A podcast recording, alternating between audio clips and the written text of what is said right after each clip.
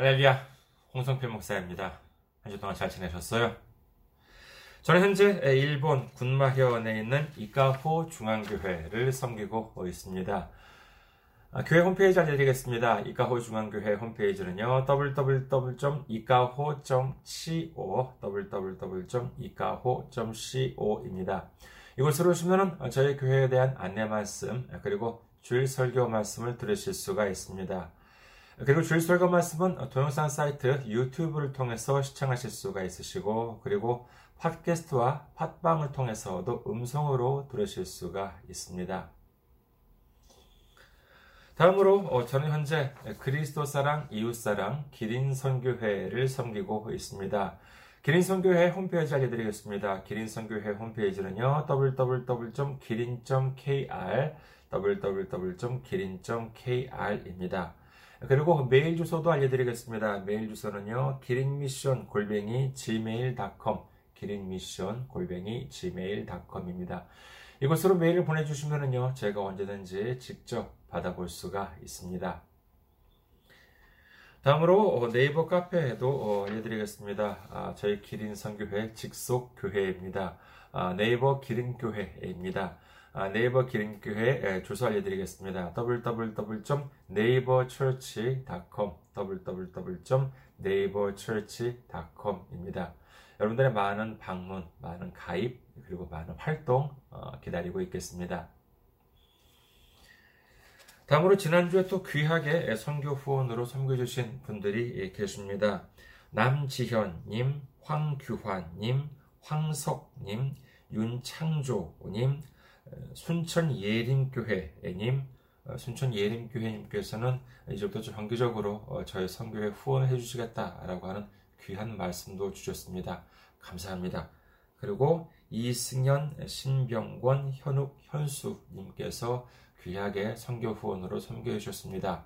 감사합니다. 아, 얼마나 얼마나 큰 힘이 되는지 모릅니다. 예수님의 놀라운 축복과 넘치는 은혜가 함께 하시기를 주님의 이름으로 축원드립니다.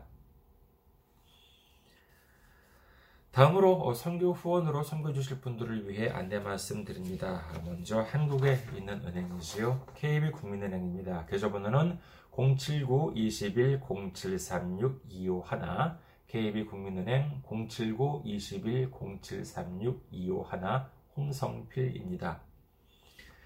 다음으로 어, 일본에 있는 은행으로 직접 섬겨 주실 분들 또는 일본에 계신 분들을 위해 안내 말씀드립니다. 군마은행입니다. 저희 교회가 있는 지역은행이에요.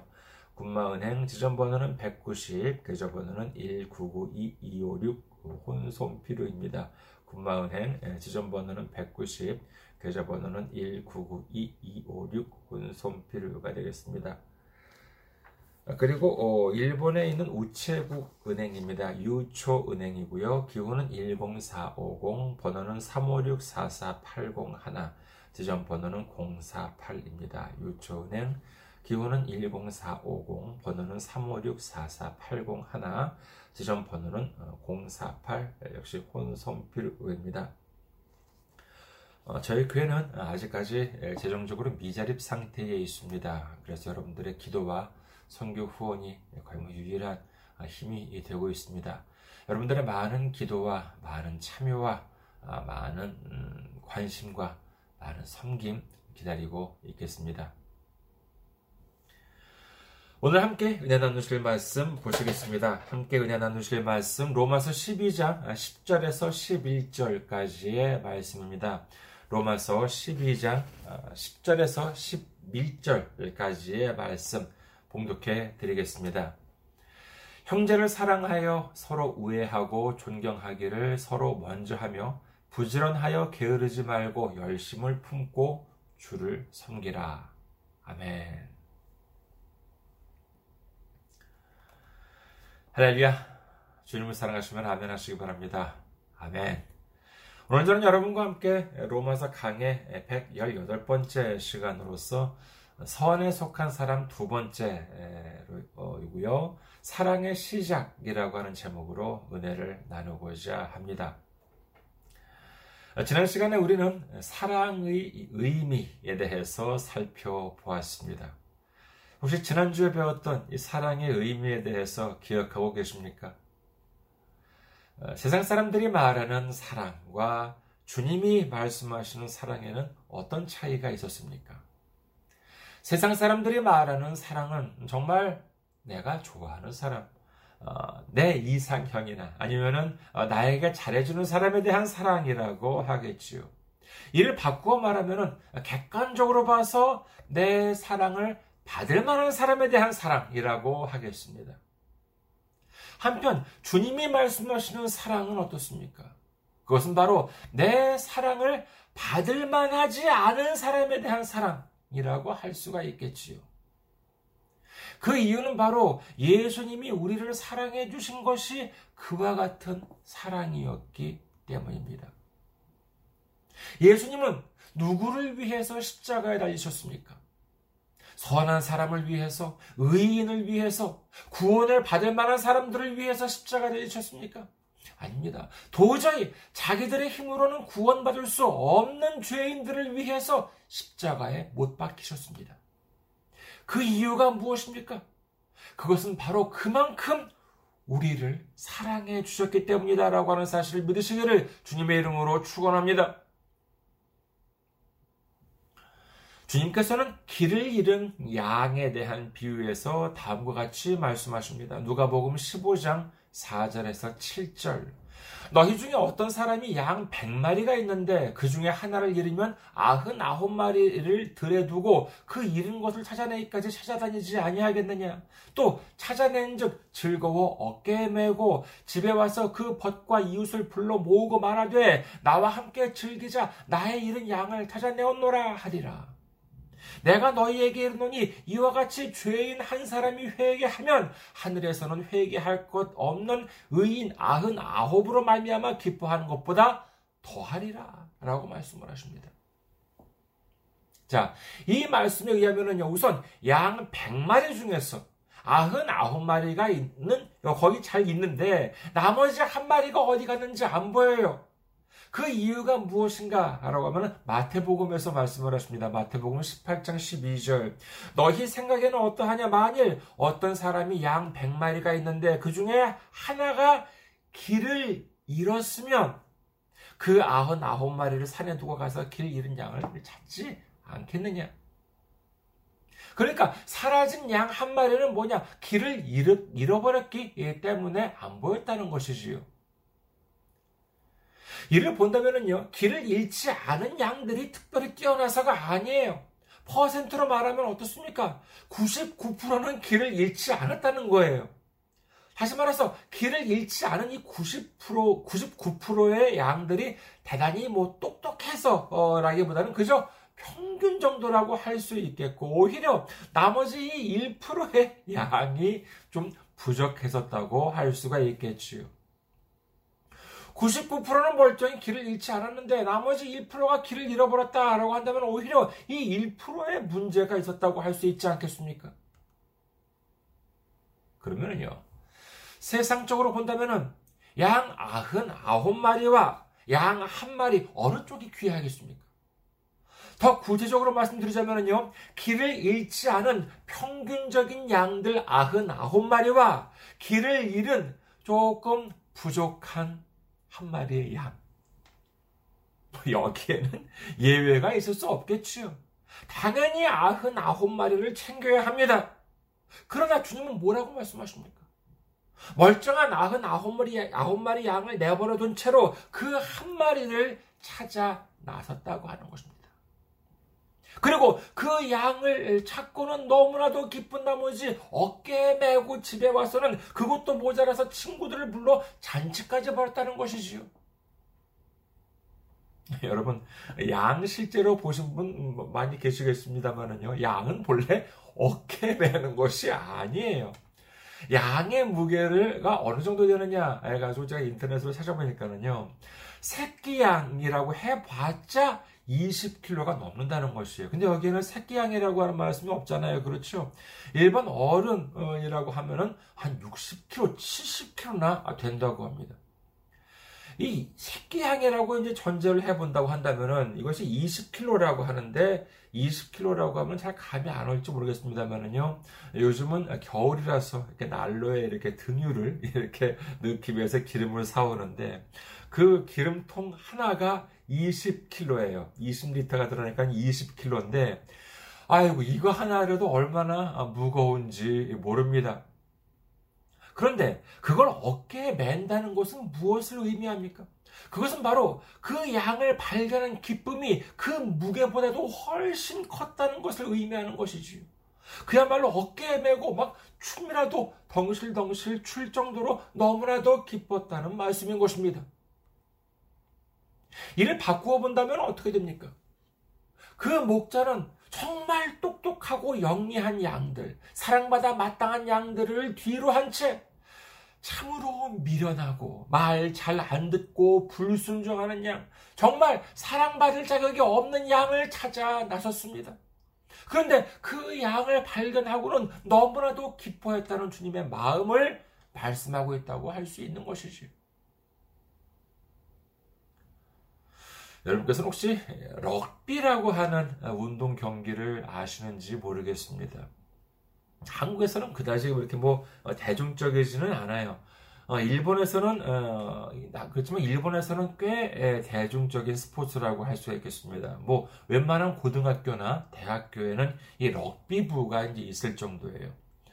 어, 일본에서는 뭐 코시엔, 뭐 갑자원이라고든지 우리나라에서는 얘기하죠. 코시엔이라고 하면 전국 고교 야구 어, 대회가 이제 유명합니다만 럭비도 그 전국 고교 대회가 있습니다. 근데 매년 겨울에 오사카에 있는 하나소노 럭비 경기장에서 열립니다. 그래서 고교 야구는 고시엔, 그리고 고교 럭비는 하나선호라고 이제 할 수가 있겠습니다. 이거 럭비와 혹시 미식축구가 같다고 생각하실 수도 있는데 예, 좀 비슷하지만 좀 달라요. 아, 우선 그 공 모양이 미식축구, 뭐 American football이라고도 하죠. 그 미식축구와 아, 그 어, 럭비는 모양은 비슷합니다. 아, 그렇지만은 타원형 이렇게 형태 있는 예, 그런데 럭비가 좀 공이 좀 더 커요. 어, 그리고 공을 들고 이렇게 뛰는 것도 어, 어, 똑같은데 미식 축구는 보면 이렇게 뭐 헬멧 뭐 이제 이런 거 있죠 헬멧이다 아니면 무슨 뭐 보호 장비 같은 것들이 많지만은 럭비는 그런 것을 뭐 거의 쓰지 않고 거의 뭐 맨몸으로 서로 막 부딪히고 넘어지고 하는 막 상당히 좀 과격한 스포츠라고 할 수 있겠습니다. 그리고 경기를 뛰는 한 팀의 그 팀원 인원이 구기 종목 중에서는 제일 많은 15명이에요. 그러니까 15, 15, 양쪽 팀을 다 합하면 30명이 동시에 이렇게 경기를 하는 셈이지요. 축구가 골키퍼를 포함해서 11명이고, 아까 말씀드렸던 미축구도 11명인데, 한 팀에 15명이라고 한다면, 이는 뭐 상당히 많은 인원이라고 하겠지요. 그렇게 팀원이 많다는 것은 그만큼 한 번에 호흡을 맞춰야 하는 그와 같은 선수들이 많다는 뜻이니까 이 팀워크라고 하는 것이 더욱 중요하다라고 하는 뜻이 됩니다. 교토에 있는 한 고등학교가 아, 있는데 새로 체육 선생님이 부임하게 되었습니다. 그 선생님은 전 일본 국가대표 럭비 선수 출신입니다.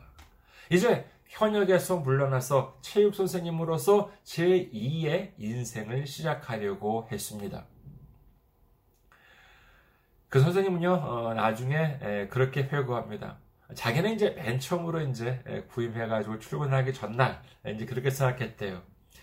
아, 이제 학교에 처음 가서 이 럭비부를 맡게 되면은 이 럭비부 학생들은 아우, 야, 우리 학교에 국가대표 어, 출신 선생님이 왔다. 이렇게 좋아할 줄 알았대요. 그래서 아, 꿈과 기대에 부풀어서 다음날 이제 첫 출근을 하게 된 것이지요. 그런데 이 럭비부 집합 시간이 됐는데 학생들이 하나도 안, 나타나, 안 나타났다는 거예요. 알고 보니까는요, 그 학교는 정말 문제아들만 모인 학교였다고 합니다. 학교 유리창은 막 여기저기 깨지고 그리고 럭비부 부실에 가보니까는요 여기, 뭐 여기저기 막 담배 꽁초가 막 쌓여 있더래요. 수업 중에도 학생들은 뭐 자기들 하고 싶은 짓들이나 하고 그리고 선생님들도 뭐 이미 포기를 해서 혼내지도 않았다고 합니다. 그리고 만약에 뭐 괜히 건드렸다가는 해코지라도 당하면은 어떡하겠습니까? 그래서 뭐 학교 꼴이 완전히 말이 아니었다고 합니다. 하지만 이제 새롭게 부임을 하게 된이 선생님 얼마나 열정이 넘쳤겠습니까? 그래서 그 동료 선생님들한테도 좀 이렇게 아 우리 좀 잘해봅시다 이렇게 이제 말을 해봤지만은 소용이 없었다고 그래요.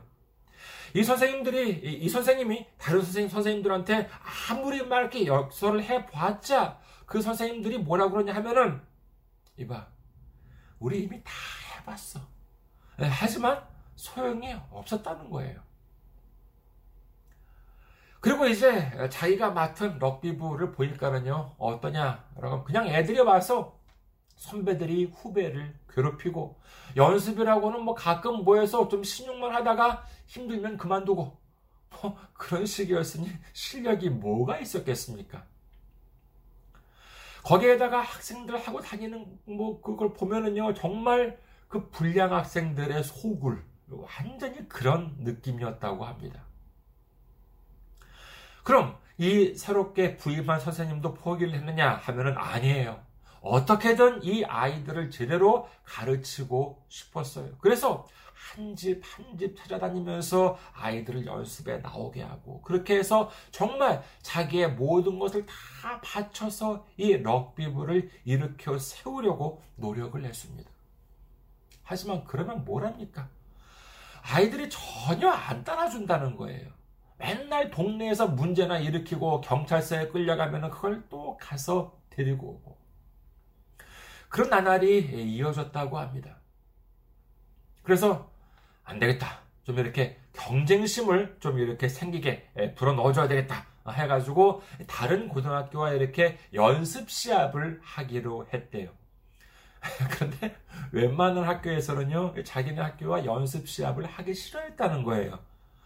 아니 실력도 없는 그런 학교와 연습 시합을 해봤자 뭐 시간 낭비다 라고 하는 것이지요.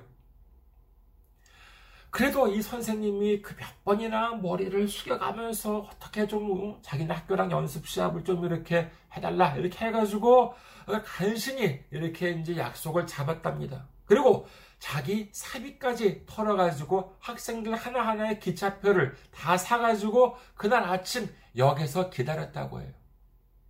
그런데 예, 한 놈도 안 나타났다고 합니다. 아무튼 뭐 그런 참 말로 할 수 없이 형편없는 상황이었다는 것이지요. 뭐 이런 말할 것도 없습니다. 뭐 한둘이 아니에요. 그런데 이제 한 번은 정기 체전, 정규 대회가 이제 있었다고 합니다. 이 선생님이 부임한 이후로 첫 공식 대회가 열린 거예요. 거기서 처음 붙은 학교가 어디였냐 하면은 당시 예, 럭비 명문인 하나소노 고등학교였다고 합니다. 경기가 이제 시작했습니다. 고교 럭비는 이제 뭐 전반 30분, 후반 30분이라고 하는데 경기가 이제 시작을 하고 이, 이 전반 후반 1시간에 예, 이제 시합이 끝났어요. 럭비 명문 하나소노 고등학교와 이 문제아들의 오합지졸인 이 고등학교의 승부 어떻게 되었을까요? 점수 결과 112대 0이었다고 합니다. 112대 0. 아, 물론 어, 이 럭비 점수라고 하는 것은 야구나 축구처럼 1점씩 들어가는 것이 아니라 뭐 당시에는 4점씩 들어가기도 하고 뭐 2점 음, 들어가는 것도 있고 3점 들어가는 것도 있고 이제 그랬는데 이런 식으로 뭐 들어가게 됩니다만은 보통 럭비 점수라고 한다면은요 대충 한 뭐한 어, 두 자릿수 대 두 자릿수 정도 뭐 한 2, 30점 대 뭐 3, 40점 정도라고 이제 할 수 있는데 112대 0이라고 한다면은요 이는 뭐 참패도 보통 참패가 아니겠지요.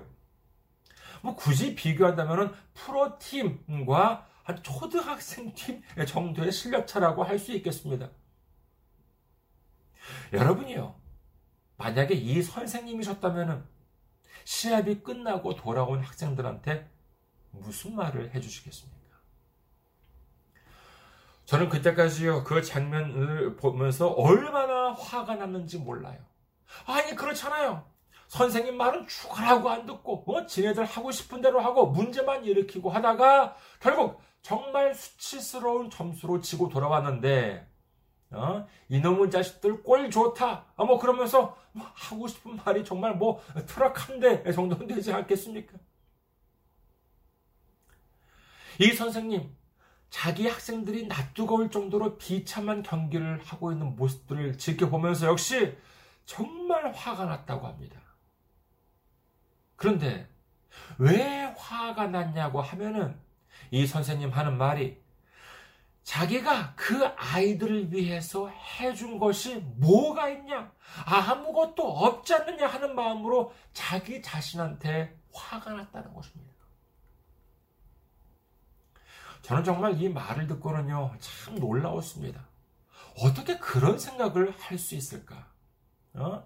열받아서 정말 험한 말이라도 퍼부어줘도 시원치 않았을 텐데 이 선생님은 자기가 그 아이들에게 해준 것이 없다라고 하는 마음이 들었다는 것이에요. 어디 가서 입 밖에 내기도 부끄러운 점수 112대 0으로 지고 돌아온 아이들에게 이 선생님들은 뭐라고 했냐면은 다른 말을 안 했다고 합니다. 애들아 수고했어. 다친 데 없냐? 많이 속상하지. 자신들은 선생님들은 선생님한테 심한 꾸중이라도 들을 줄 알았는데 이 말을 듣게 되자 그 순간 아이들이 울면서 무너졌다고 합니다. 선생님, 나 정말 이기고 싶어요. 정말 열받아요. 어떤 일이라도 내가 우리가 참을 테니까 내년에 저 학교를 이기게 해주세요. 라면서 모두가 그 자리에서 다 울었다는 것이에요. 이 말을 들은 선생님은 말합니다. 좋아! 이기게 해줄게! 나만 따라와! 그 다음날부터 이제 맹훈련이 시작됩니다. 이제 연습은 심심풀이가 아니라 비가 와도 바람이 불어도 지쳐 쓰러질 때까지 계속되는 혹독한 훈련이었습니다. 그래도 학생들은 누구 하나 불평불만을 말하지 않습니다. 선생님이 뛰라면 뛰고 던지라면 던지고 부딪히라면 부딪힙니다. 그 결과 1년 뒤 또다시 이 럭비 명문 하나전호 고등학교와 붙습니다. 1년 전에 112대 0으로 진 그 학교와 붙었는데 1년 뒤인 그 시합 경기 막판에 역전을 해서 18대 12로 승리를 하게 되었습니다.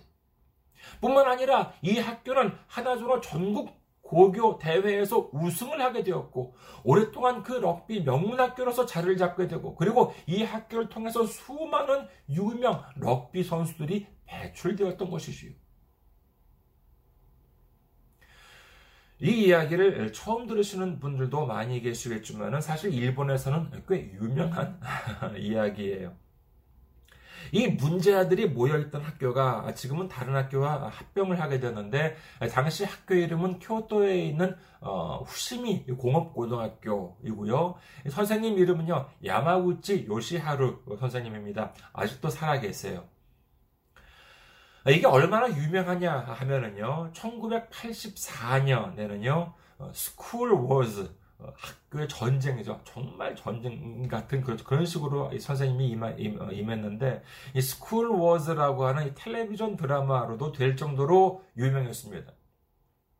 이 드라마가 당시 엄청 히트를 쳤고 어, 그리고 그때 제가 중고등학생이었는데 제 또래 중 아니면은 한 40대 정도 어, 지금 2022년 현재 한 40대 정도인 분들 중에서 아 예전에 왕년에 내가 럭비를 좀 내가 했었다라고 하는 일본 사람이라면 거의 뭐 100이면 100 이 드라마의 영향을 받고 시작했다고 해도 무방할 정도입니다.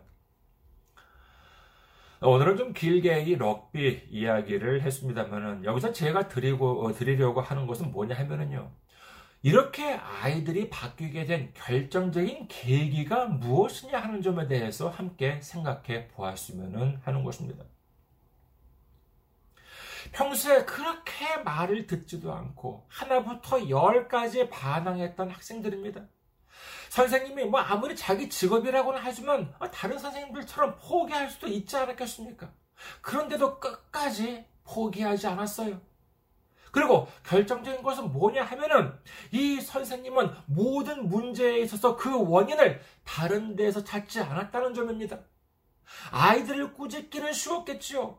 너 이놈들아, 어? 내 말을 안 들으니까 그런 게 아니냐? 라고 하는 말. 얼마나 하기 쉬운 말입니까? 그러나 이 선생님의 경우에는 어땠느냐 하면은 그 모든 원인을 자기 자신에게 돌렸던 것이지요. 저렇게 비참하고 저렇게 부끄러운 시합을 하는 아이들을 보면서 아, 정작 내가 이 아이들을 위해서 해준 것이 하나도 없구나. 다 나 때문이구나 하는 마음이 들었다는 것 아니겠습니까? 사실 제가 보니까는요 그런 생각이 듭니다. 남 탓을 하게 되면 다른 사람 탓을 하게 되면요 발전이 없어요. 그러나 자기 탓을 하게 되면 발전을 하는 것 같습니다. 제가 한국에 있을 때 일본어 학원에서 가르칠 때도 보면은 그랬습니다. 어떤 선생님을 보면은요, 맨날 남의 탓을 하는 선생님이 있어요. 학생들이 공부를 안 한대요. 학생들이 자기 말을 듣지 않는다는 것이에요. 어디 그뿐인가요? 뭐 학원 시간표에 자기 자리 글씨가 너무 작대요. 그래서 학생들이 안 온대요. 그리고 자기 사진이 뭐 어떻고, 뭐 학원 시스템이 어떻고, 뭐 교실이 어떻고. 자, 그런 선생님한테 발전이 있을까요? 주변 선생님들은요, 다 알고 있었습니다. 뭘 알고 있었느냐 하면은, 아, 뭐, 자기 학생, 학생들 중에서도 그 선생님 수업을 들은 적이 있는 학생들이 있잖아요. 그래서 소문을 다 듣고 알고 있었습니다. 뭐냐? 그 선생님이 수업을 너무 못한다는 거예요. 맨날 자기 혼자 떠들고 그걸 못 알아들으면 성질을 낸다는 것입니다. 아니, 무슨 학원이 무슨 뭐 졸업장을 주는 것도 아닌데 자기 돈 내고 왜 그런 수업을 듣겠습니까? 그래서 학생들이 그 선생님 수업을 안 듣는 건 그 자기 수업에 문제가 있어서인데 그 선생님은 그런 생각을 안 합니다. 무조건 다 다른 사람 탓으로 돌려요. 그러면 절대로 발전이 없습니다. 하지만 어떤 선생님은 또 그런 말씀을 하시더라고요. 뭐라고 하셨냐면요. 무조건 학생은 옳다는 거예요. 학생들은 바보가 아니다. 자기가 자기 돈 내고 수업을 듣는데 당연히 좋은 수업을 듣는 것 아니겠느냐 하면서 만약에 자기 수업에 학생이 줄었다고 한다면 학생 탓을 하는 것도 아니요. 학원이나 교재 탓을 하는 것도 아니라 그 원인이 나한테 있다고 생각하면서 반성하고 그리고 새롭게 수업을 연구해야 한다라고 하는 선생님도 계셨습니다. 그런 선생님의 수업이 안 좋아질 리가 있겠습니까? 아까 그 학교 이야기로 잠시 돌아간다면요. 이 선생님이 부임한 그 다음 해에 어떤 소문이 돌았대요. 뭐냐 하면은요. 그 지역에서 아주 유명한 불량배가 있는데, 불량 학생이 있는데, 그 불량배 녀석이 자기네 학교에 들어오게 되었다라고 하는 소문이라는 것입니다. 뭐 불량배라고 해봤자 뭐 다음 해에 고등학교에 들어온다면 뭐 지금은 중학생일 거 아니에요. 그런데도 아주 그 지역에서 유명했다고 하니까는 뭐 대단했겠지요. 그때 사진을 제가 인터넷에서 봤습니다. 봤는데 어, 정말 이게 무슨 중학생이야 라고 할 정도로 좀 어, 살벌하게 생겼어요. 식당에 제가 우리 밥 먹고 있는데 만약에 내 옆자리에 앉았다라고 하면 좀 이렇게 옮기고 싶어질 정도로 그와 같은 정말 험한 인상입니다. 그런데 아니나 다를까 정말 입학식 날 그 학생이 나타났다는 거예요. 그것도 그런 학생들은 혼자 안 다닌대요. 뭐냐 자기 꼬봉들을 이렇게 대리 거느리고 어, 다닌다는 거예요. 그래가지고 자기 꼬봉들을 몇 명 거느리고 입학식에 왔다는 겁니다. 이 야마구치 선생님이 그 어떻게 했느냐 그 불량배한테 갔대요. 그래가지고 다짜고짜 가서 너 럭비 하지 않을래? 라고 했다는 것입니다. 그러면서 하는 말이 너 싸움 좋아하지? 어? 럭비도 싸움이랑 마찬가지야. 뭐 그냥 싸움은 나쁜 짓이지만은 럭비에서는 이 공만 가지면은 뭘 해도 된단 말이야. 이렇게 이제 꼬셨다는 거예요. 그래가지고 이 말에 넘어가서 럭비를 이제 시작하게 되었는데 시작하고 보니까는요 선생님 말과는 완전히 다르더래요. 아니 그렇겠죠. 뭐 아무리 럭비가 과격한 뭐 운동이라고 하지만은 다 룰이 있고 규칙이 있는데 공만 들었다고 뭐든 해도 되는 건 아니잖아요.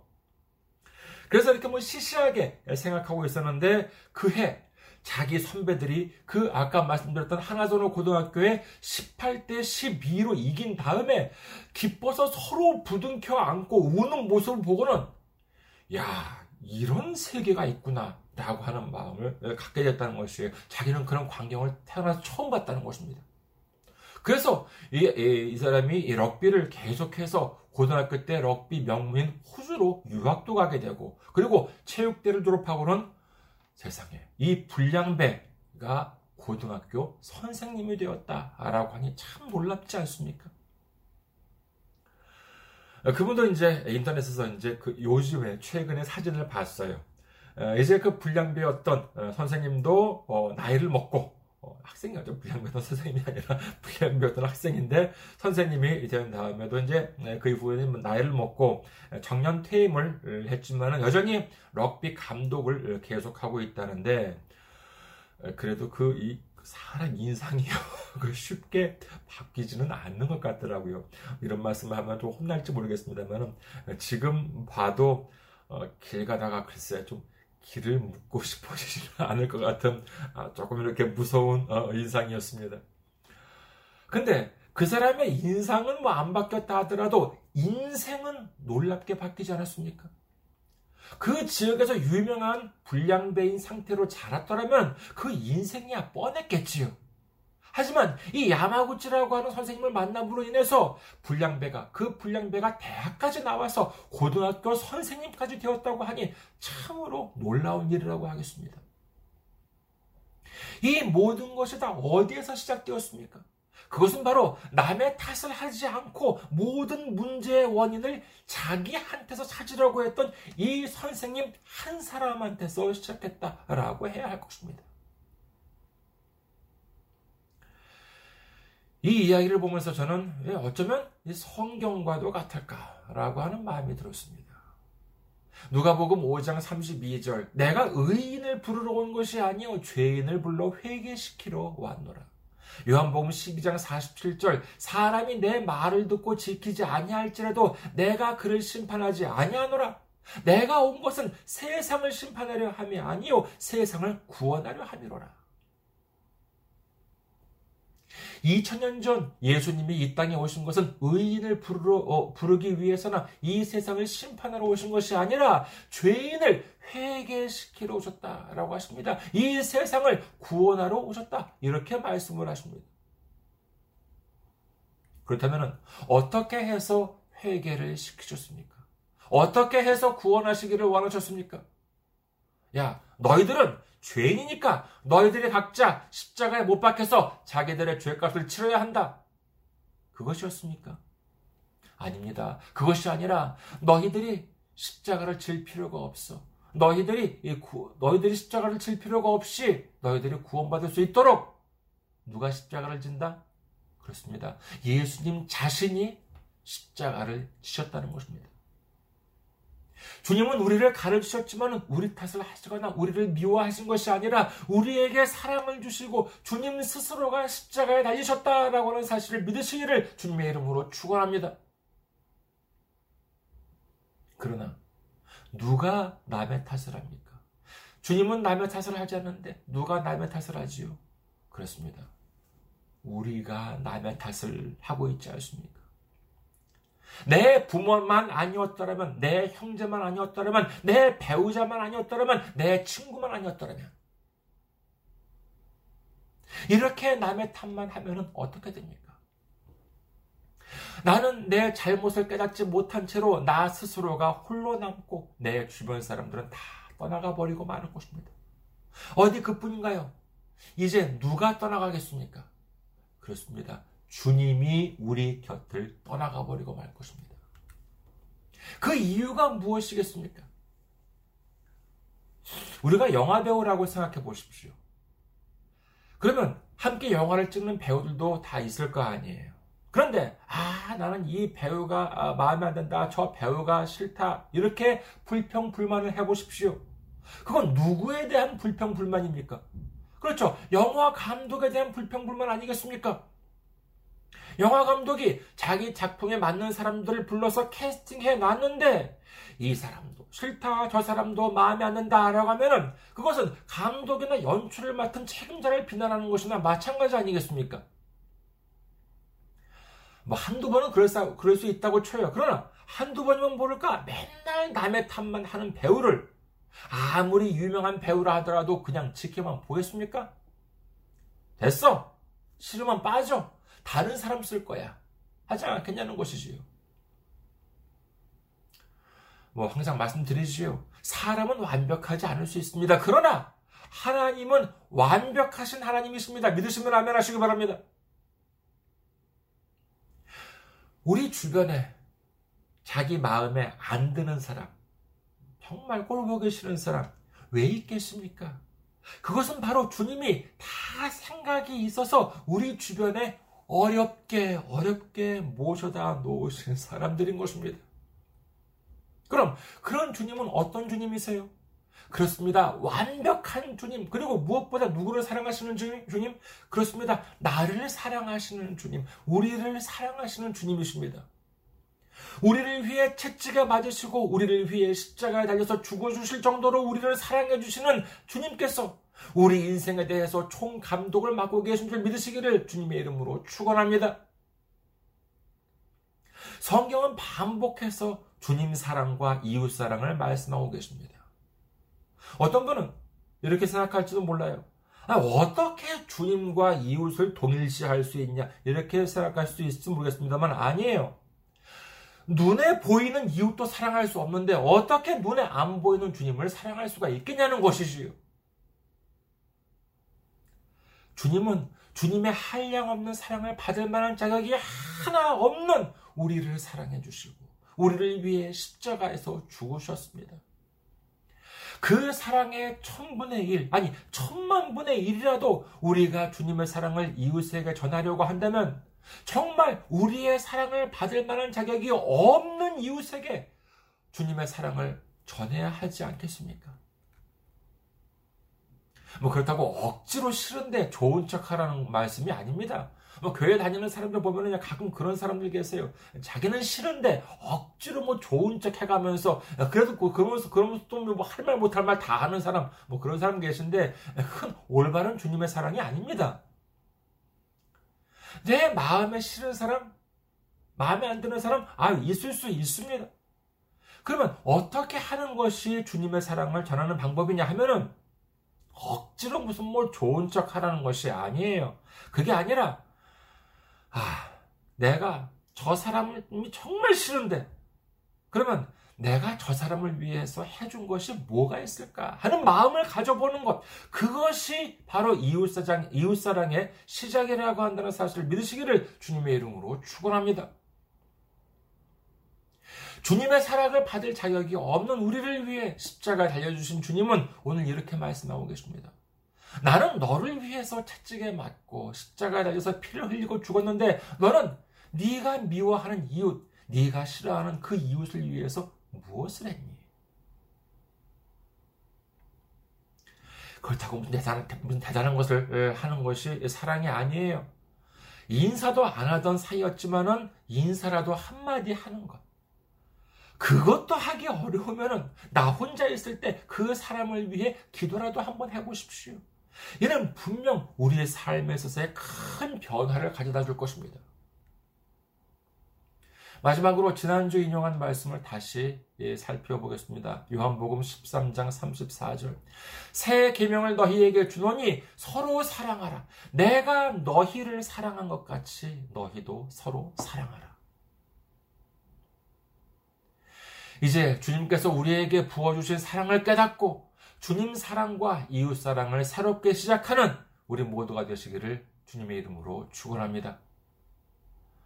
감사합니다. 항상 승리하시고 건강한 모습으로 다음 주에 뵙겠습니다.